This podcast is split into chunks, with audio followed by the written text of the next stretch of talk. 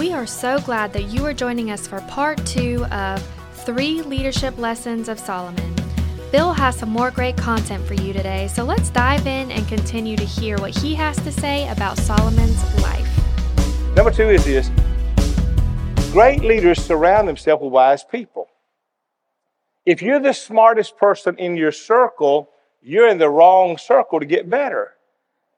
You need to be almost the, the dumbest one in the circle if you're going to get better.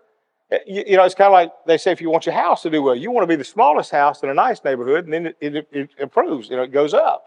Well, the same thing is true with wisdom. I want to be in a room with people smarter than me. I want to be in the room with people that I have to say, what, what what's that word? And, uh, and, and, and I like that because I can't grow if I'm in a room where I've got all the answers. And so wisdom does that for you. And Uh, King Solomon wrote this where there are many advisors, there is success. It means get several people around and say, What do you think?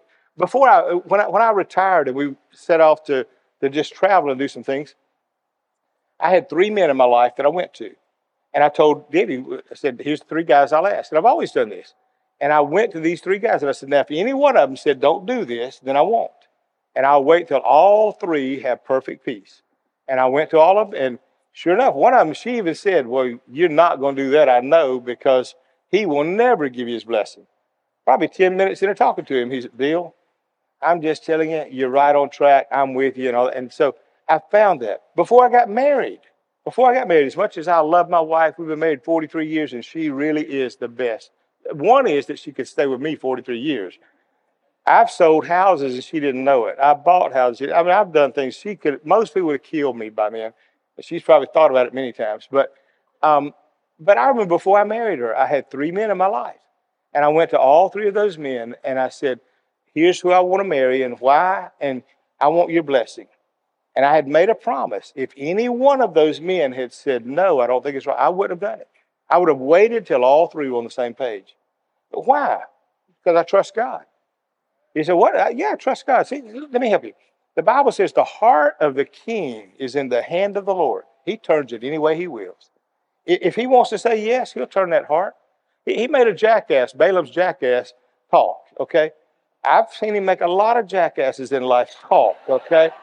Uh, and, and they may be the same ones you know, okay? But, but God has a way, if he wants you there, he, he can move everything he wants to get you there. And if he doesn't want you there, he won't.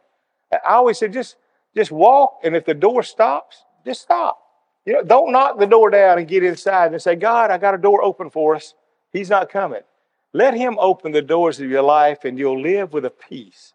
It's a whole lot less stressful. It's not hard, it's not complicated, but it is this way. Is keep your eyes on him. That will keep him in perfect peace, whose mind is stayed on thee, for he trusteth in thee.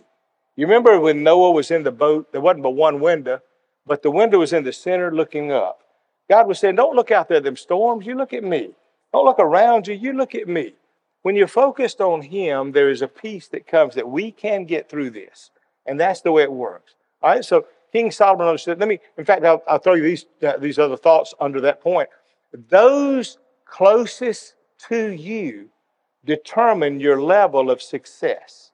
That is a true statement. Those closest to you determine your level of success. Some people can't get any further because the people they're around can't go any further or they're holding them down. There's an old story, and I've used the illustration before, and one of my friends put it in his book.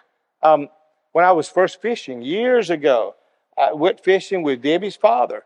And uh, back when he was living, and we'd go out on his little boat and we go to pick up crabs. And he reaches over and grabs a crab and he throws it in a little bucket and he puts the top on it. And then we start by, and, and then I catch a crab. And so I reach over there and I open the top and I throw it in, and then the top falls off. So I'm looking around for the top. And he looks at me, his, first, his new son in law. He said, Bill, you don't need a top. I said, but they'll get out. He said, no, they won't get out. I said, well, you put it in a moment ago. He said, yeah, there's a law in crabbing. If you, if you got one crab, you need a lid, okay, because he'll get out. But if you got two crabs, you don't need a lid because the other crabs will always pull that one back down. And I immediately got a lesson. You know, a lot of people have crabs in their bucket. Your life bucket, every time you get up, they pull you down. And, and so there's a truth about that. So there's a benefit in this. You want to make sure the people around you are people that encourage you. You want to make sure that people around you, at least, even if they don't buy into your dream, at least don't pour water on it, okay? And, and then you learn this who you associate with, who you listen to, will affect your values, your goals, and your life choices. The voices we listen to decide the choices we make. That's why when somebody comes along and add the clear blue, I'm going to leave my husband, and their husband says, I, she's just wanting to leave me all, all, all of a sudden. You know why? She's talking to somebody who's telling her that kind of life on the other side. Or some guys, I got to leave this job, or I got to leave. You know why? He's talking to or seeing others. We always, teenagers do that. So we always listen to the voices around us, and those voices will affect our choices. So the key is make sure that you're aware of what the voices are saying, and is it what you want to do? Um, we're having friends right now. We, we, we're hanging out with lost, lost, lost people. Okay, there ain't nobody in the places that we've been going to that that even thought about church. They don't even know what they don't. Even, they can't even spell it, and um, and lost. And Debbie said to me one night when we got back, we were hanging out with a bunch of them. We came back. She said, "Bill, what in the world is that? In my whole life, I've never seen that." And I said, "Let me just ask God and see, because I don't know." And uh, and about an hour later, I was just praying, and I said, Holy Spirit, what did we do tonight? What exactly did we do tonight? And just like that, I could sense in my spirit, you hung out with sinners. I thought, well, sure did that. Hung, hung out with sinners tonight. And they loved me. One of them even said, He's my pastor. And one other guy said, You and the word pastor don't go in the same sentence. And so uh, we're learning that it's a different path. But I also decided I am not, I am not for a moment. They're not changing me, but I'm going to change them if I can because I love them. And this morning, I've already got three texts from two different people. I sure miss you. When are you coming back? And, and these are lost people, but they're saying somebody cares for me unconditionally. And, I love them. And I want you to feel the same in your life about other people. Love them and pray for wisdom and listen to right voices, okay? Let me give you the third one quick, okay? Third, third thing I'd say that Solomon taught us is good leaders confront and remove toxic people. That, that's in the note. Actually, the point is going to be face reality. So be sure you put the word face reality. All leaders face reality. Reality is what it is. It's broke, fix it. If it's not broke, we're aware of it. But, but leaders don't put their head in the sand. And when they work or in their life, they want to grow. Now, that's where I mentioned the subpoint of that was good leaders confront and remove to- toxic people. Lately, I've had a lot of business people that text me about what do I do about, and it'll be people on their on their team that that's just hurting the team. Solomon wrote this: remove the dross from the silver, and out comes material for the silversmith. Remove the wicked from the king's presence, and his throne will be established in righteousness. What he's saying is, is there's some people that poison the atmosphere. You ever been around folks like that? You ever had somebody you said, we're all happy, and then they, after a while, the whole environment just seems to be toxic. Somewhere everybody instead of being healthy we're all just like we, when's the day end or when's the class over because of that and so he's saying if they're going to be toxic you get them out if you're the leader you don't hurt everybody else when when i uh, when when brent first became pastor here i think some of you may know the story the day he became pastor uh, i had or, or just before that i put him in as administrator i was down in florida my secretary called me she said, Where you at? I said, I'm in Florida. She said, When are you coming back? I said, I'll be back tomorrow morning. She said, Okay, well, you better make it quick. And I said, Why? She said, Brent has fired 13 people. And I said, But it's his first day at work. She said, Yeah. I said, 13 people in the first day? I said, Yeah. I said, I think that's a record. so I I called him and I said, what, What's going on? He said, What do you mean? I said, I understand you let go 13 people today. He said, When you coming back? I said, Tomorrow. He said, Oh, shoot, I'd have got three more. I said, What? He said, Dad, you got deadbeats around you. He said, You're too nice, you're kind, you want to give people chance after chance. He said, Let me tell you, he said, That's not my motive. That's not the way I work. He said, This church deserves better than that. He said, They don't want to get on the program. He said, Then get on the side, get off the court, and let the people that love God all out and are all in get in. He said, They're just standing in the way. And he said, They're grown adults. You grow up. And we'd taught him, it's pretty bad. I used to tell him when he was kids, you don't cry to get what you want. So I've never seen him cry. I've always said, it's okay to cry, but Carrie said, well, I've never seen Brent cry. And Mom, Debbie said, because his daddy wouldn't let him. but, but, but he was just, that was just him. Well, I got back and I thought, what would morale be like? You let go 13 people? I never, it was off the charts. They were coming down thanking me for giving birth to him, or at least being his father and her giving birth. That's the greatest thing. Thank you. Thank we can finally get something done. Those lazy bums worked around us and killed the environment. We couldn't stand it. And we'd always say, Brother Bill, son 11, he's going to give him chance number 1,500. And they, they were just thrilled. I was getting emails from staff. I love Brent. And they were just going, so what? So I didn't realize they were saying about me it was a weakness being so gracious, but it was. My greatest strength was patience, and I believe the best in people. It was also my greatest weakness. And sometimes you can be in that position. But Solomon's saying, if toxic people, and those of you, some of you right now, you're business owners, if you hire people or you're the manager and there are people under you that are toxic, as hard as it, you shouldn't enjoy it. If you enjoy firing people, you need a therapist, okay? Something's wrong, but or power hungry. But it should hurt you. You should not want to do it, but you should say, what's best for the organization? And that's all that matters. I give Brent all the time the one question I say, always ask about what's best for the church. Not what's best for you, not what's best for, you know, a favorite member. What's best for the church? And if you'll keep that in mind, every decision is pretty easy to make.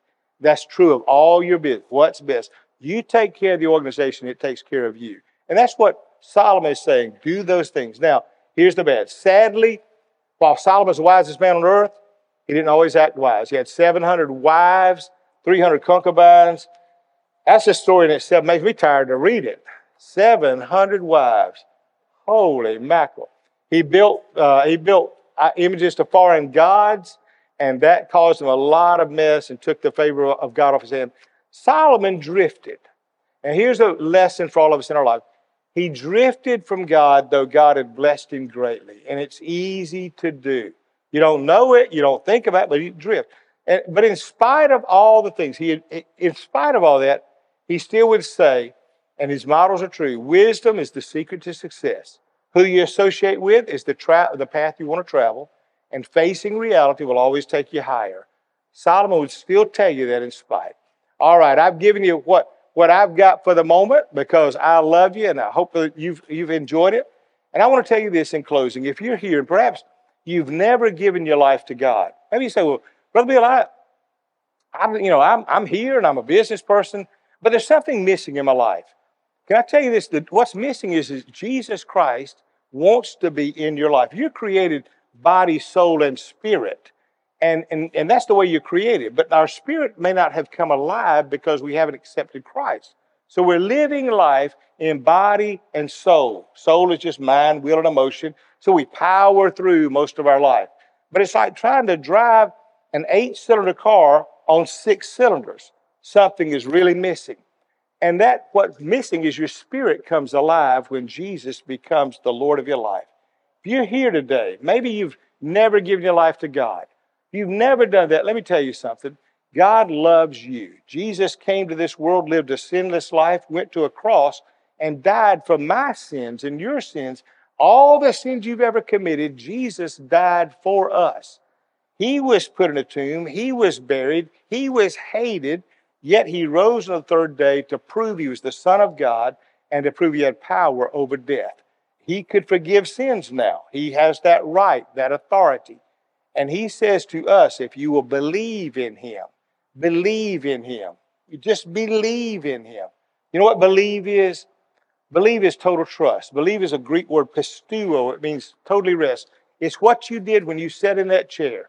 They put a chair there, you walked up, you didn't check it, you didn't say, hey, somebody heavier than me sit it. You did this. You walked up and you sat in that chair and you rested. All your weight was in that chair. That's what God says when you put all your weight in Jesus. When I'm resting in Him, He says, if you'll call out to me and say, Lord, I give you my life, I will forgive you of your sins. That's huge, folks. I will forgive you of your sins. Nobody else can do that. And then He says, I'll put my spirit in you. He will enable you to do what you never could do before. And so I'm going to invite you today, if you'd like to know God and want peace in your life, to ask Him in your heart. Would you bow your head with me for just a moment? And here's a simple prayer Father, thank you for everyone that is here today. Thank you, Lord, for their lives and their jobs and their friends and their relationships. I pray today you'd enrich every one of them and bless them, Lord, with your grace and your strength. And I pray particularly if somebody's here today and down in their heart of hearts, they know that they're missing out on a relationship with you, but they wish they had it. I pray that today would be a day that they'd pray and receive you in their life. If you're here today and you'd like to give your life to Him, I'm not going to call you out or embarrass you. I'd never do that. But between me, you, and God, if you'd be willing today and you say, I'm eager, if somebody just show me, I'll lead you in a prayer that you can pray. And if you mean it, God will hear your prayer. And God is eager to respond. So if you'd like, pray this prayer with me in your heart. Say, Dear God, thank you for loving me enough to send Jesus to die for my sins. Please come into my heart. Forgive me of all my sins. Fill me with your spirit. Put my name in your book and use my life for your purpose. I will never be ashamed of you. And I thank you for hearing my prayer and saving my soul. With our heads bowed and eyes closed, I ask you a question.